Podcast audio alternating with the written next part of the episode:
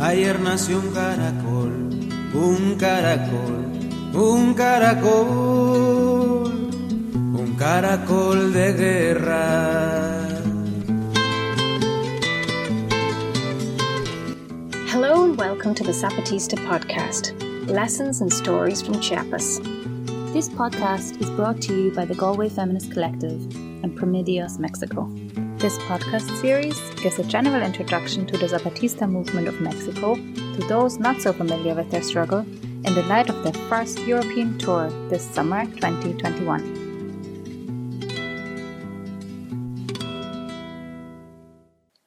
We want to give folks in Ireland and Europe an insight into the Zapatistas through interviews with some of those who have worked closely with the movement.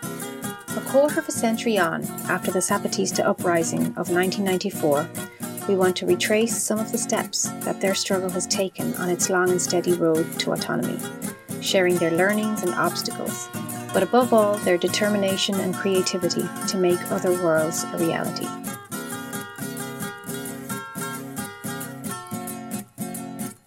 The Zapatistas are a Mexican revolutionary indigenous movement that govern many autonomous zones over an extensive region within Chiapas, the southernmost state of Mexico. The Zapatistas don't like to be pigeonholed, but they are most certainly anti capitalist and anti patriarchal.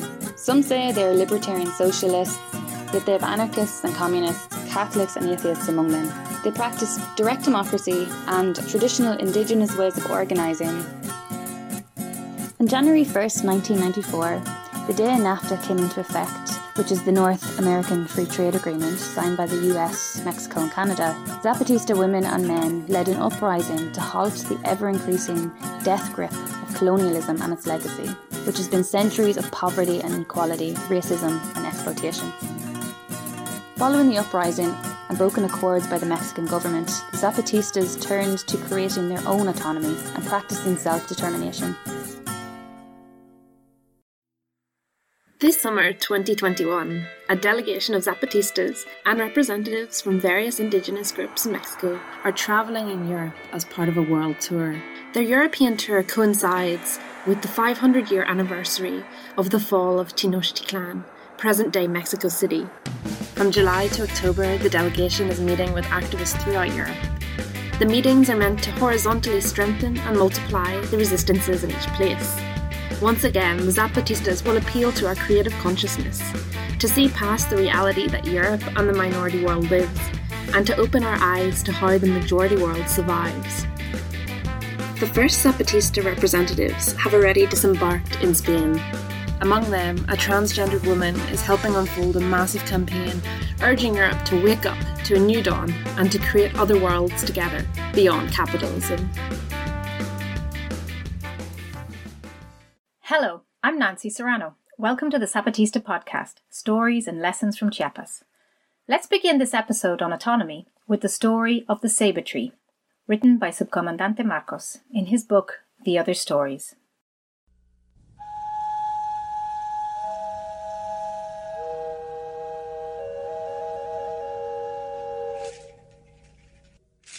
The story of the Ceiba tree. According to our ancestors, our belief is that in nature, in the earth, in the trees, and in the streams lies the story of women and men. Not only the story that has taken place, but the one that will occur.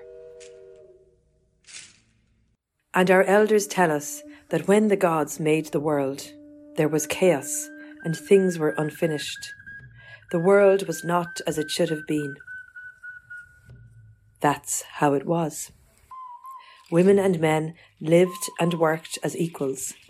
No one ruled and no one obeyed, and everything was decided collectively. They said that a time would come when someone would come from afar and want to conquer and destroy these lands. So, it was necessary for native peoples of these lands, before the existence of all other nations, to have memory So the gods gave them a tree. The sacred tree for the Mayans is the Ceiba, the tree that holds the world above its head and that keeps the earth from falling with its roots. And the gods said, This is the tree of remembrance. When the conquerors arrived, the Spanish conquistadors realized that they could not defeat the indigenous people, who were defending their territory that would later become Mexico, and they were getting their strength from that tree, from La Ceiba, from the tree of remembrance. So the Spanish wanted to destroy it and burn it and set it on fire. But the rain put out the fire, and they could not destroy it. They then realized that to destroy it, they had to cut it down. They brought their axes, their spears, and their swords, and they began to cut down the Ceiba until they knocked it to the ground. And then they chopped it into splinters until there was nothing left. Then a very strong wind came lifting all the branches, leaves, and splinters, and spread them to the people throughout all of Mexico. And our ancestors say those splinters began germinating again, that the job of the indigenous peoples of Mexico is to preserve the memory so that this country never forgets its roots. Brothers and sisters, we have invited you to this meeting to seek for and find, find yourselves in us. Zapatistas. You have all touched our hearts, and you can see we are not special. You can see we are simple and ordinary men and women. Nameless. You can see we are the rebellious, rebellious mirror that wants to be a pane of glass and break. You can see we are who we are so we can stop being so we are to become the you who we are. We are the Zapatistas. Zapatistas. In this first episode of our podcast series, I speak with Alejandro from Radio Zapatista, who has been reporting on the Zapatista movement since 2005. This episode will introduce the listener to the vibrant history of the movement and its long and steady journey to autonomy. Alejandro speaks about the early days of the revolution, the many setbacks, the violence from the Mexican government, and how the Zapatistas have adapted their strategy time and time again. He talks about the Zapatista European tour and what it really signifies in the middle of a pandemic, and what lessons we can take away to create our own autonomous spaces. Well, we're talking today with Alejandro from Radio Zapatista. So, welcome, Alejandro, to our podcast. Thank you. It's very good to be here with you. I wanted to ask you first about um, what your your first encounters were like with the Zapatista movement, and what were those first impressions. Well, like most Mexicans, were our first contact with the Zapatistas was was on January first, nineteen ninety four, when they uh, declared war on the Mexican government. But I didn't get involved until much later in two thousand five when they published the uh, sixth declaration of the, uh, of the Lacandon jungle. And in that declaration, one of the things that they said is that they, their intention was to create a, an international movement. It's always been their intention not to limit their struggle only to Chiapas, only to Mexico, but to go beyond. But the proposal of the Sixth Declaration is very interesting. And there was an open invitation to go to the jungle to uh, initiate some meetings to try to figure out how to go about creating an international movement. And so I went down to the jungle and I was impressed. I had never been in Zapatista territory. I was incredibly impressed by the way they interacted, by the entire environment, what uh, Zapatista community is like, and also by the proposal of the Sixth Declaration. And the next year, they began what they called the other campaign when Subcomandante Marcos, at the time they called them Delegate Zero, he traveled throughout the entire country in Mexico with meetings with people that were not necessarily massive meetings, but were meetings with all sorts of people in, in struggle. And the idea was to listen to each other and to find the commonality in diversity And we're talking about meetings where you might find indigenous people together with housewives and uh, uh, sex workers and uh, factory workers and you know peasants and people who would never encounter each other would never meet each other you know anarcho-punks young kids you know. And yet they're in the meeting they're finding the commonality of the same oppressive system and also sharing the ways that they resist that so that was the idea of the other campaign it was fabulous it was it lasted practically all year at that time we started we started broadcasting on radio on, on Pacifica Radio in Berkeley. Yeah, in the small program we had that was called Radio Zapatista, and there was half an hour per month. It was very very little. When the other campaign started, we pushed very hard to get more airspace, and we managed to get uh, considerably more airspace. And then we went on a motorcycle trip, two of us, on a motorcycle trip throughout the entire country following the places with the other campaign and the places where the other campaign would be going and reporting for Pacifica Radio. And this was an incredible experience because it was meeting, it was seeing my country through an entirely different lens. You know, the lens of resistance, the lens of struggle. Uh, from that experience and from our reports, we decided that we had to create a collective. But then we started uh, also building the website and eventually, uh, as years passed, we moved into Mexico. Uh, some of us, many of them left. Today, I'm the only one that remains from the from that first group of uh, the founders. We don't broad- broadcast uh, anymore on on radio. Our platform is the website and and social media. We produce programs that other radio stations in Mexico and in the world might reproduce. Also, we've concentrated a lot in the last years on creating a historical archive on everything that Zapatistas do. And so, in the last uh, maybe eight years, you can go into our website and find all the audios of everything that was said in every encounter that the that the Zapatistas have done in the last few years. One of the proposals of the Sixth Declaration is that is to create spaces of autonomy all over the all over the place, all over the world, and then to link them together. And we figured that our job as communicators was to provide avenues for those links, you know, between different struggles. And so that's what we've been concentrating on for now 15 years of existence. Wow, that's um that's quite a project you've been involved in over the years. It's um amazing that you've managed to put such a great historical audio archive as such together. So we'll definitely be including that in our in our episode show notes, so folks can um, access all that um, historical information um, and obviously present programs that you're still producing.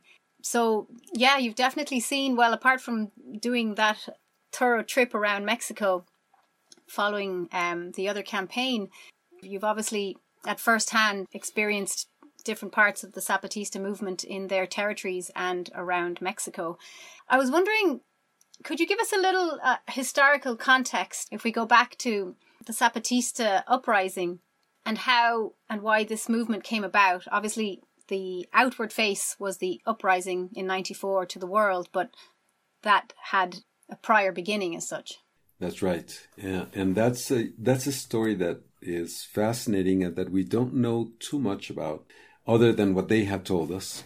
And um, but we do know that on the 17th of November of 1983, six people arrived in the jungle in the mountains of uh, Chiapas, and those six people founded the Zapatista Army of National Liberation. And so the process of going from six people to thousands of an army of many thousands that declared war and attacked seven cities simultaneously on the on January 1st, 1994. Those 10 years are fascinating and what they've told us is they they did this job little by little, you know, an ant's work of going to the communities and having contact with the people disguised as teachers, as engineers, as what have you. And little by little talking to select people that they thought were more receptive and beginning to have a more political talk until finally they were sufficiently confident to tell them what was going on. And that person then would become part of the movement, and then that person would talk to his family or her family. And little by little, this started to grow. Now, one of the things that was very interesting is that the first, the original six people that went there, you know, they were guerrillas in the traditional form, guevaristas, you know, the idea that there you have a vanguard that will illustrate the people, you know, and that will be uh, what moves the people, you know, behind the band, the vanguard. And what happened during those years, the, the indigenous people they were talking to weren't into that. They weren't really eager to be driven by anyone. And the Zapatistas were very intelligent in, in being able to listen to that and not ignore that it's a long process, and you know, and you know, like I said, we don't really have the details of how that happened, but we know that throughout those ten years there was a metamorphosis, right? And this idea of an armed uh, movement and the indigenous form of organizing, which is horizontal, which is participative, which is through assemblies, and these two things started fusing together. And so by the time that they, they rose up in 94, this was a hybrid movement, and it was a profoundly indigenous movement. And that makes it very unique in the history of guerrilla movements in the world. And could you tell us just uh, in brief, because I know it's again it's a, it's a a big story and there's lots of history. What were like the the main, I suppose, social and economic reasons why these indigenous groups do take up well join this movement? Chiapas is the poorest state in the country and the country that has the, the largest number of indigenous people. The state, I'm sorry. It was a state that was entirely abandoned by the government. There was no investment, there was no roads, there was no communication, there was no infrastructure. And the indigenous people were living under neo-slavery conditions. You know, you had very large latifundia, large landed estates owned by very powerful people uh, linked to the uh, the political elite, and the indigenous people were workers living under conditions very similar to slavery, and uh, exploited tremendous racism here in the city of San Cristobal. Indigenous people had to step down from the sidewalk when a white person would be walking because the sidewalks are very, very, very small. There, this, uh, and so this kind of racism the mockery, the lack of dignity with which they were treated was terrible. And they were tired of that. They were tired of the derecho de pernada, I don't know how to say that in English, the right of the boss to have sex with the woman before she gets married, right? When a girl, a woman is going to be married, he has a right to deflower her. And so these kinds of things that were common, uh, indigenous people were very tired of that. And when the Zapatistas, when that small group of people arrives and says, we know how to fight and we can work with you towards an armed movement. And they said, yeah, we've had enough. We can't handle this anymore. We've tried every possible means peacefully and we don't get anywhere. And so for them, there was no alternative for a life with dignity but to go up in arms. Yeah, I've heard that right up to the end of the 80s, yeah, people were having to step off the sidewalk to let the, the white colonialists go by such or descendants. And prima nocta, I think, is the term that people here would probably associate with medieval times in terms of the right to the first night with the bride. That definitely brings a, a focus on how terrible the situation was. And so well then what happens in in January 94 when when the uprising takes place what happens in the immediate aftermath of this uprising like in terms of how the government reacts how the civil society react to this uprising well, uh, the Zapatistas come up with the declaration of the Lacandon Jungle. It's the first declaration. And in that declaration, it's a very short um, document. It says We've had enough. We've taken up arms and we're going to march towards Mexico City and uh, knock down the government and declare war on the Mexican army. And the reaction, of course, is a brutal attack from the Mexican army. And they uh, begin bombarding the communities. I've heard stories here in San Cristobal of truckloads of the dead being dumped into communal graves and so on. A brutal war. And it's important also to understand the context. January 1st, 1994 was the first day that the North American Free Trade Agreement with, with the US and Canada came into effect. At that time, right before the uprising, the middle classes were celebrating the presumed entry of Mexico into the First World uh, through this agreement. And of course, this uh, free trade agreement was certainly not going to benefit the masses of Mexican people, right? But it was very important for the government to maintain an image of civilization and peace and progress and modernity. And so to have a guerrilla movement, an indigenous guerrilla movement, declaring war on the government exactly at that moment was really uh, not very welcome by the government. And so the attack was brutal. And the reaction of the Mexican people was really interesting because there was a there was a very strong attempt to say these are foreigners who are manipulating indigenous people, you know, with the argument that indigenous people are incapable of doing anything by themselves. Uh, you know, through a very entrenched racism that we have in Mexican society. And despite of all of this, the Mexican people rose up and said, enough, we don't want this war.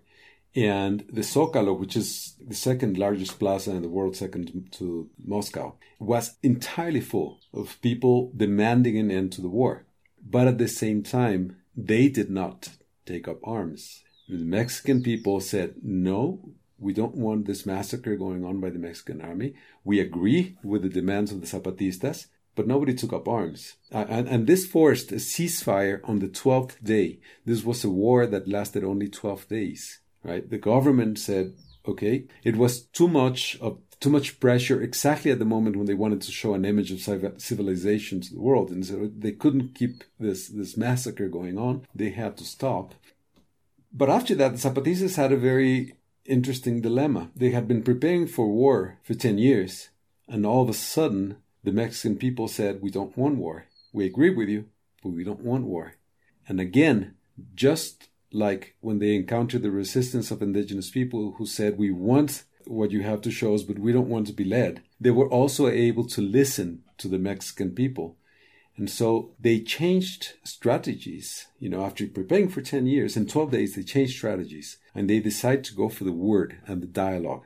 Dialogue not only with the Mexican government, because then we begin a process of negotiations with the government, peace negotiations, but especially with the Mexican society, and a number of fascinating um, uh, initiatives take place where they begin to establish very active contacts with uh, Mexican society. One such event was the Democratic, the National Democratic Conference in the Lacandon jungle in rebel territory. With what that means, I mean, you're you're inviting hundreds of people to the armed territory with all the security issues that that implies. And they built this huge ship like structure where they received people to begin to debate the, the necessary changes in, in, in Mexico when the negotiations begin, the first issue that was going to be dealt with in the negotiations with the government was indigenous rights for all indigenous people in the country, not only for Zapatistas. And Zapatistas said, well, we're not all indigenous people in the country. We're Mayan indigenous people in Chiapas. And so we need to be able to talk to other indigenous people in the country.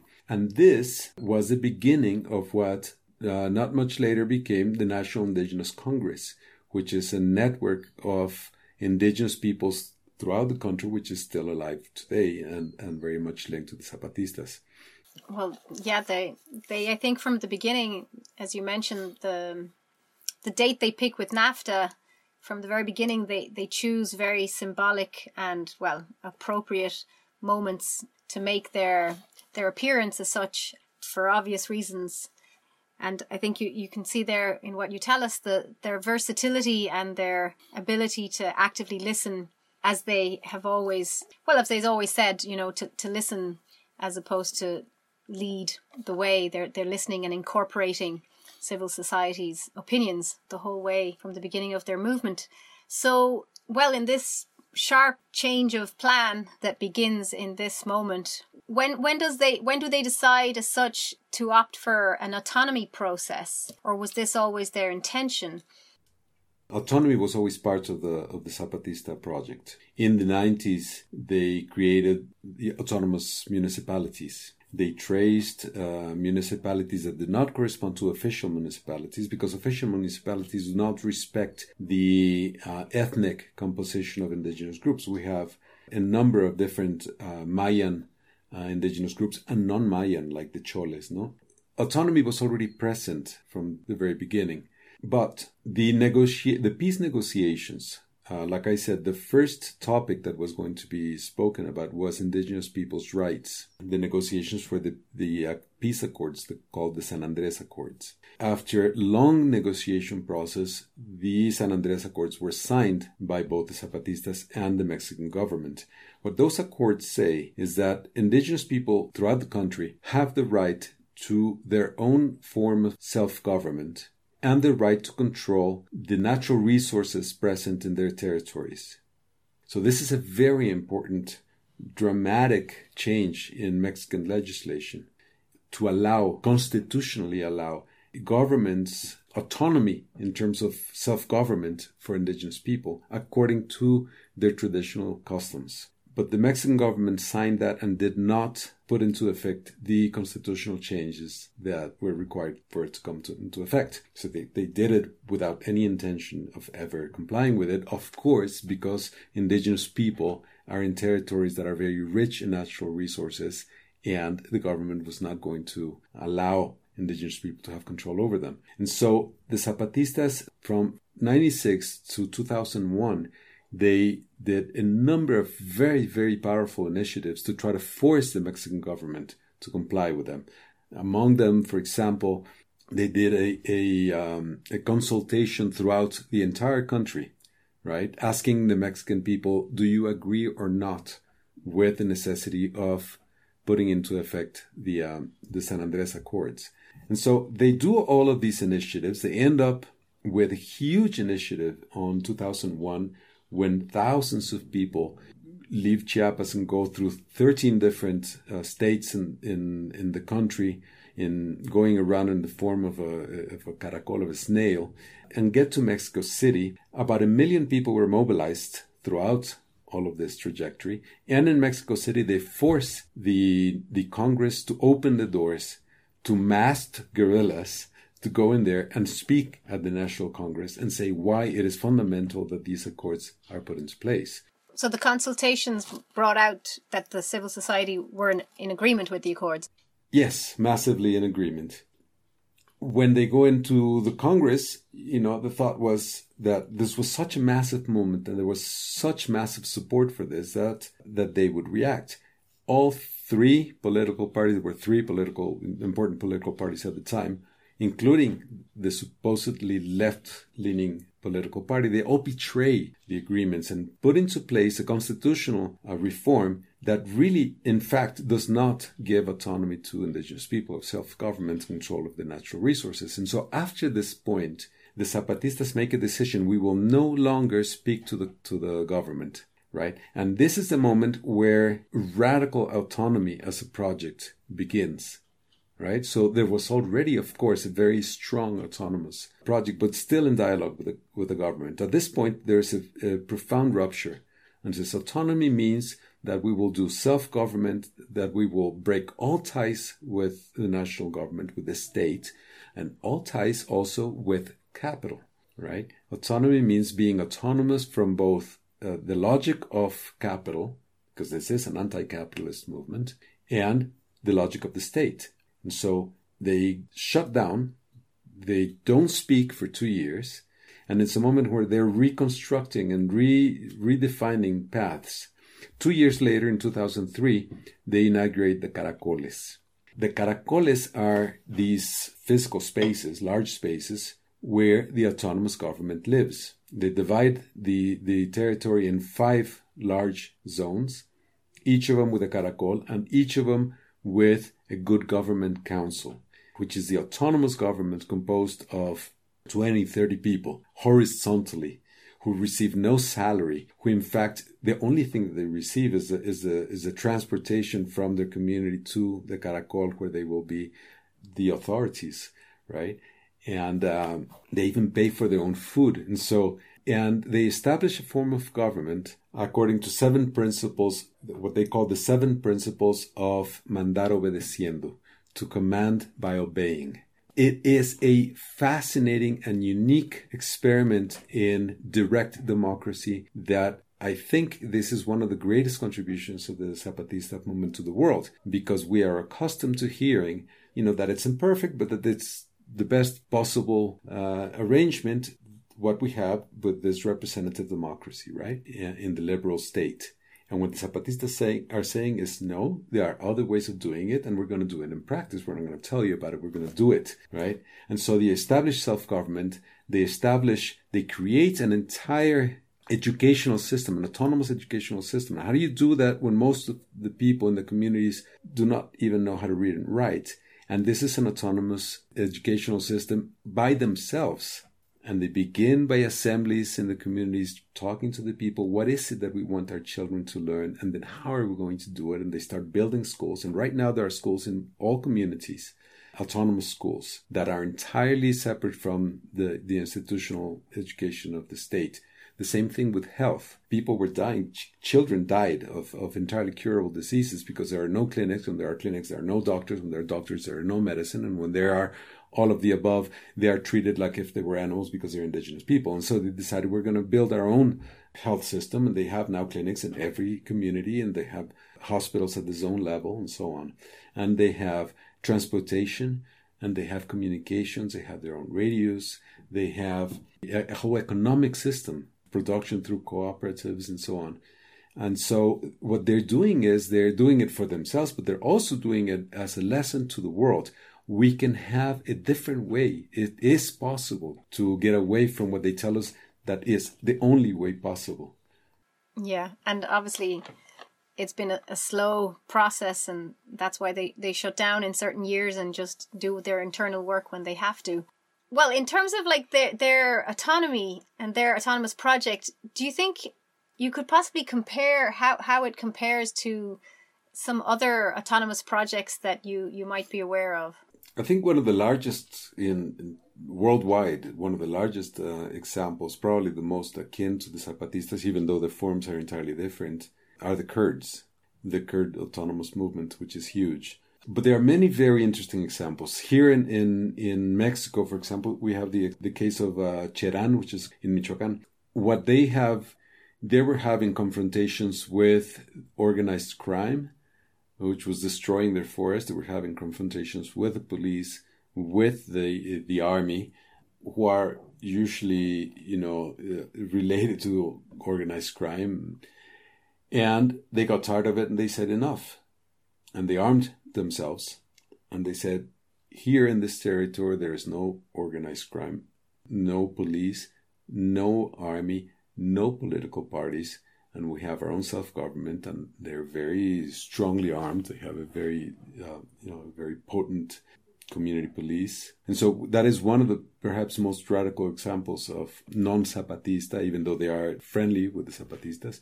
There's a case of Tila here in Chiapas, which is a community who's just been, it's an ejido, it's a number of communities together who have been fighting for their territory for many years. It's a place, it's a region that was paramilitarized in the 90s against the Zapatistas. So there is a tremendous amount of paramilitary activity, uh, horrendous murders and disappearances, and so on. It's a very difficult region, and the paramilitary is, of course, linked with the structures of the government, and they uh, eventually they took their case all the way to the Supreme Court. The Supreme Court wasn't resolving anything, and they said we've had enough of this, and they simply destroyed the the building that housed the government and kicked out, kicked out the government, kicked out the police, and now they have their own self government and they're managing the whole ejido with a lot of difficulties and facing a lot of pressure, but they're there.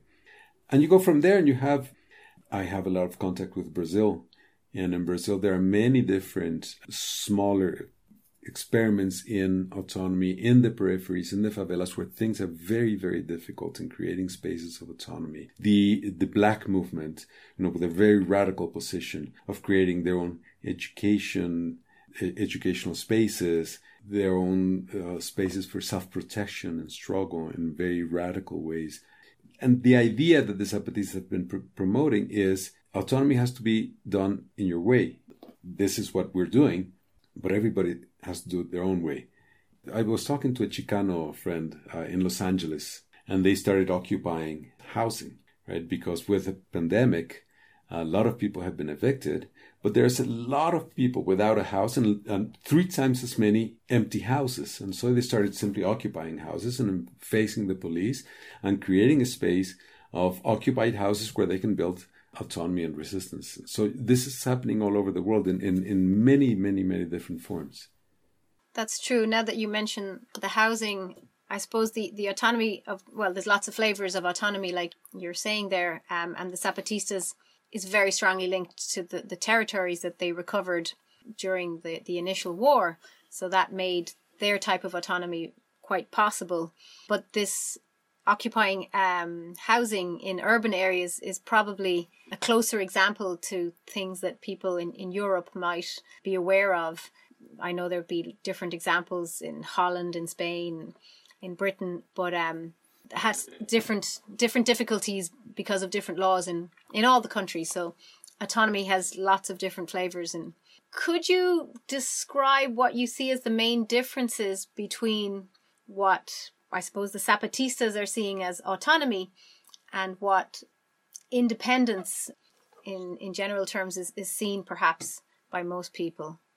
from the beginning, the Zapatistas made a very clear distinction. They, they, um, one of the things, one of the first things that the government tried to do was to say that these are foreigners who are separatists and therefore a threat to the Mexican sovereignty. And they were very emphatic from the beginning that we are not separatists. What we're reclaiming is our right to be part of this nation as indigenous people throughout Mexican history, there has been a very strong effort towards leveling, right? It's the Nación Mestiza, the mestizo nation. And so everybody is the same. And they're saying we're not the same, we're different, but we're Mexican. And we vindicate the right to be Mexican as different. Independence, which I guess could be linked to separatism, is to create a separate state, like Catalonia, right? Like many movements trying to separate from the state. They're they're not saying that. They're saying we want to we want to be within the nation, but we want to be autonomous, autonomous from the state. Uh, it's a very sometimes hard distinction to make. They are they vindicate the nation as an identity, but not the state as a political formation, which are very different things. And opposed to the state, they say we don't believe in the state. The state was born as an oppressive mechanism we believe in direct democracy and we're going to show how we're doing it. Yeah, no, I, I find this fascinating because when I first, um, well, saw some Zapatista events, I was like, they have their Zapatista flag and then they put up the Mexican flag as well. And to me, I can understand it at a certain level, but yeah, that explanation helps because it's a bit like, oh my God, I thought they're against the Mexican government. Because for me, flags for me, I, I tend to associate flags very much with what the government represents, but I, I like the fact that they're holding onto their identities and cultures and the whole mix that's all over Mexico in so many ways, and they can claim that back and throw out the parts that aren't working for them as the government and capitalism, etc. It's a, I think it's a really good distinction and a, a different way to view identities and not let the government decide what your nation is as such, you know? Yeah, and I think it's also a, a, a, way of challenging common notions of what the nation means because the state has always attempted to create a homogeneous idea of what the nation is and a homogeneous identity. And what the Zapatistas are, have, have been stressing is the politicization of difference, the wealth that difference me- means for a plural society. And and Mexico has been very clear, you know, uh, as of the Mexican Revolution, which was a very important change uh, in many ways. But one of the outcomes was this uh, idea that Mexico is a homogeneous place made of mestizos, right? And indigenous people contributed to this, to our mixed blood, but they're now irrelevant. You know, that, that contribution is fine, but now go away because we're a mestizo nation. We're all the same. And what they're saying is no. What is the wealth of a nation? What is the wealth of humanity is the difference, the difference with respect, difference with communication, the difference when I can see the other and I can I can respect the other for what they are without trying to force upon them uh, whatever notion I have what is correct or what is not correct. So it's, it's a profoundly decolonial project. Yeah, keeping keeping the diversity is their strength as such, as opposed to homogenizing everything about us, identities, and we're all the same. So, yeah, that's a super way to look at it. We're almost uh, at the end here, and I, I, wanted to ask you about the well, the, the, European trip because this is the reason we're we're putting together these episodes um, at this point in time. So I wondered if you could tell us a little bit about why they've chosen to do this trip now, their first trip to Europe, and yeah, the different messages that they're they're coming to Europe with. I think to understand it correctly, we need to understand a little bit of what their their their um, reflection has been in the last few years, and they have been in, since perhaps 2013 2014 they have been uh, extremely insistent on the idea that we're undergoing a civilizational crisis of unprecedented magnitude, uh, which has to do with the natural resources, with the energetic resources, has to do with the environmental crisis, it has to do with the the surge of uncontrolled violence, the profound uh, relationship between the states and organized crime, and so on and so forth. And the, what they're seeing is that that we are undergoing a process that might lead to a collapse of civilization worldwide. And this has been analyzed in many, many uh, different uh, events on critical thought they have organized with thinkers uh, from all over the world. These last few years have been full of encounters, and if our listeners want to, to read about that, you can go into our, in our, our web, webpage, there's a section on, on Zapatista encounters, and there's a tremendous amount of thought behind this. And of course, as indigenous people, they feel it uh, directly because the territories occupied by indigenous people are the most disputed by capitalism in this phase where we're facing these kinds of shortages of, of resources. And so it is in that context that they uh, come up with this incredible initiative. Incredible in the sense that it is enormous the idea that it is not enough for uh, their struggle to be a local struggle, struggle in Chiapas or even a national struggle in Mexico is that if there's not a worldwide movement of people creating different alternatives, different forms of, of living, different forms of relating to each other, different forms of socializing, we're going to collapse.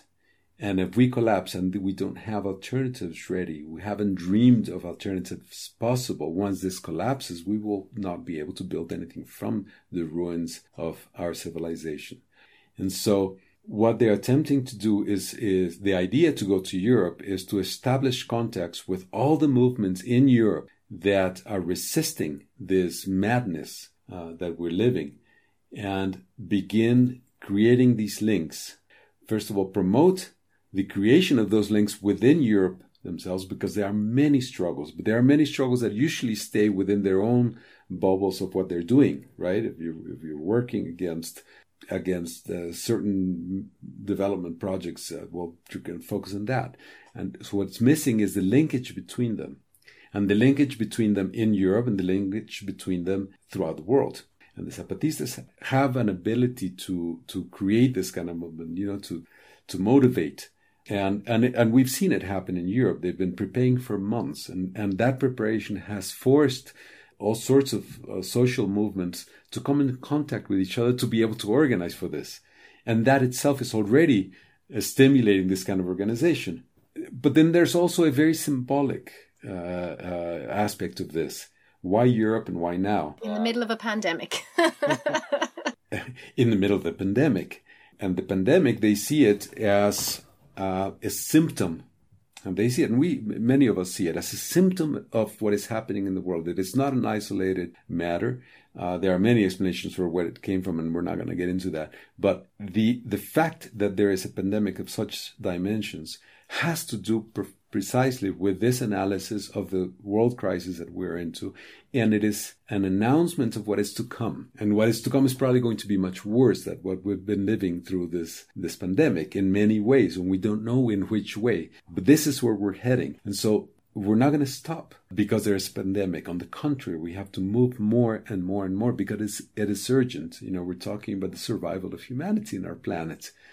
But also, there is a symbolism of 500 years ago, Europeans came to Latin America, to, to the Americas, and on one hand, it was a genocide unprecedented in human history the genocide of indigenous people, the genocide of African people, and, and you know that's the foundation of the Americas. There was also a, a, a fascinating civilization, a very rich civilization created from that invasion. But it is evident today, 500 years later, that that system is not working. It is from the colonization of the Americas that capitalism arose. It is that colonization that allowed the capitalization necessary for capitalism to arise. And obviously, today, that is not working. And from that genocide of indigenous people that came 500 years ago, there were remnants, very important remnants of what that mode, that other way of thinking, that other way of relating to the earth and to nature and to each other.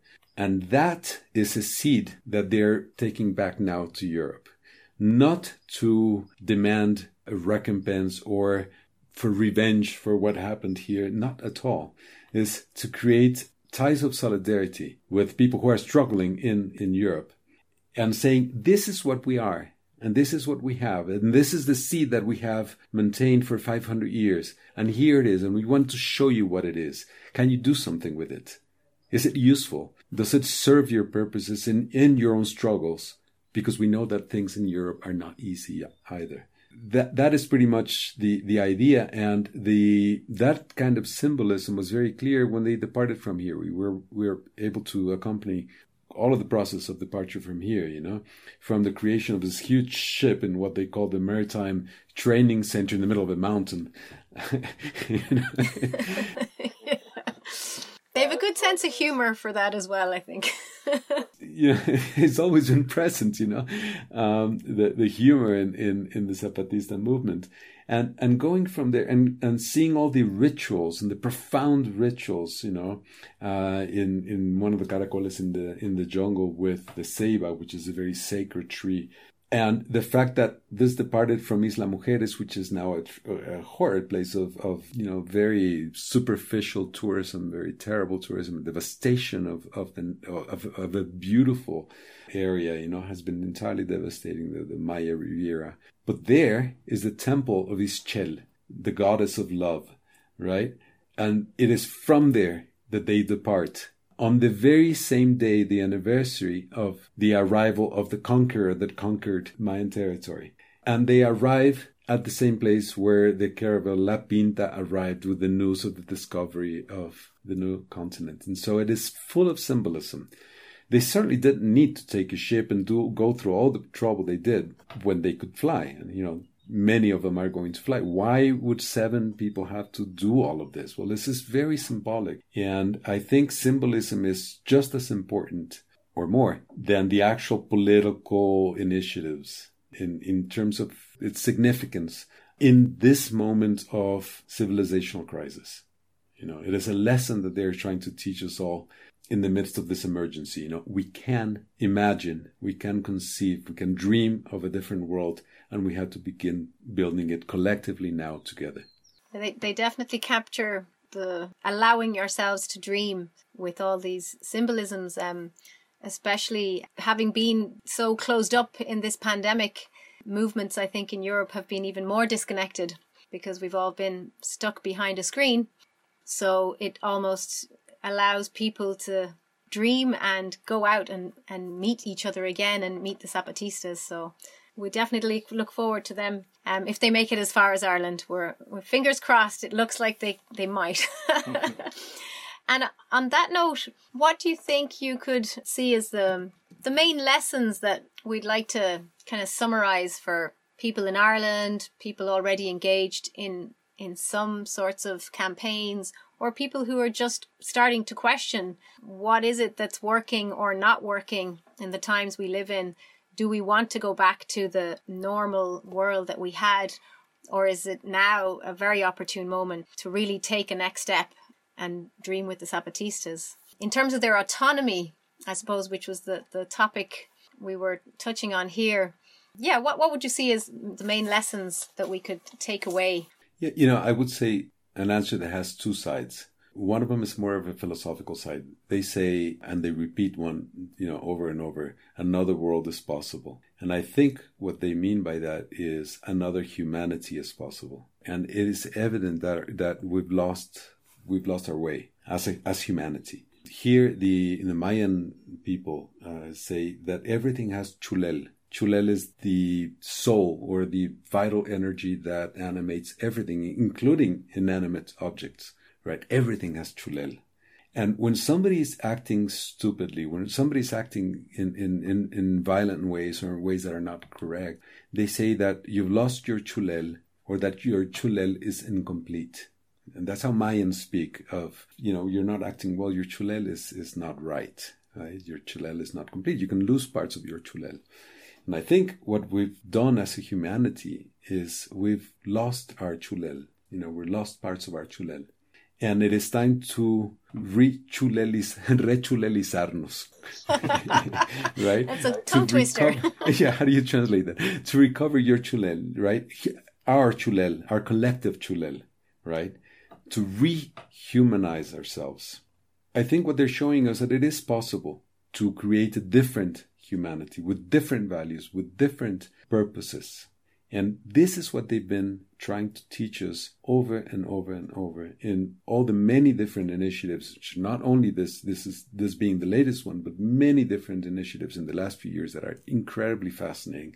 From very potent encounters of art, and they're saying that art is one of the main tools of, of being able to conceive a new world possible, right? And we're talking about events where you have maybe a thousand artists with 11 hours a day in 10 different uh, spaces sim- simultaneously, all for free and all autonomous without any money from capital or from the state. You know, and they're saying it is possible. We can do something different. And so I think that is the lesson for anyone, for, for all of us who are who are seeing that we are going, we're undergoing very very difficult moments as as a humanity, you know, in the world. That it is possible to create something else, but we need to begin to do it right now. And the other side of the answer is they're they're going to Europe with their experience and they're saying this is what we've done. This is how we do it. Nobody's intention to tell anybody what to do, but it is possible to create spaces that do not fit the logic of capitalism of uh, profit, of competition, of winning over the other and taking from the other so, so you can enrich. You know, this whole logic of capitalism is not necessary. It is possible to build something else. It is possible to build democracies that are truly democracies where people actually do participate in decision making on an everyday basis, where governors are there to serve the people and not to serve themselves. And so this example of a very hard, very difficult construction, you know, throughout all, all of these years and recognizing all of the difficulties that they continue to face on a day to day basis. And even with those difficulties, even with paramilitaries, even with armed attacks, even with all of the pressure to be able to build this living alternative of a different world possible in this territory, the hope is that this will be able to become viral, right? A new form of virus that might attack all of humanity, which is the virus of regaining our collective chulel. I like it. the chulel virus. That's a, a, a, lovely a lovely way to end it. Um, it's like the Zapatistas are are pulling back the curtain, showing us the window, the a, a way to see onto another possibility with their their examples their their hard earned examples that are not easy but done a lot of um, work on their side. So now it's it's up to us to start walking and and working towards other possibilities. Well that's that's been great talking to you and um, yeah, I've loads of thoughts spinning around in my head, so I think it's time to get cracking on another couple of projects and um, and keep talking with with folks and create new realities with all our neighbours and friends. well, thank you very much, and um, thanks for joining us.